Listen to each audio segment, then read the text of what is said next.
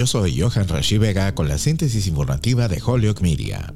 La administración de Biden planea pedirle a la Corte Suprema que restablezca el plan de cancelación de la deuda estudiantil del presidente, según una presentación legal del jueves que advierte que los estadounidenses enfrentarán tensiones financieras si el plan permanece estancado en la Corte cuando los pagos de préstamos están programados para reiniciarse en enero. El Departamento de Justicia está luchando para mantener vivo el plan de Biden después de que dos tribunales federales lo detuvieran en las últimas semanas. La agencia está pidiendo una acción rápida para bloquear ambos fallos y permitir que el plan entre en vigencia incluso mientras se desarrolle en los tribunales de la nación. Los defensores y algunos demócratas en el Congreso están presionando a Biden para que extienda la pausa de pago hasta que se resuelvan todos los desafíos legales, a pesar de que aseguró anteriormente que la congelación terminaría después del 31 de diciembre. En otras informaciones, la presidenta de la Cámara de Representantes, Nancy Pelosi, dijo el jueves que no buscará una posición de liderazgo en el nuevo Congreso, poniendo fin a una carrera histórica como la primera mujer con el mazo y dando paso a una nueva generación para dirigir el partido después de que los demócratas perdieron el control de la Cámara ante los republicanos en las elecciones intermedias. En un animado discurso en la Cámara de Representantes, Pelosi anunció que se hará a un lado después de liderar a los demócratas durante casi 20 años y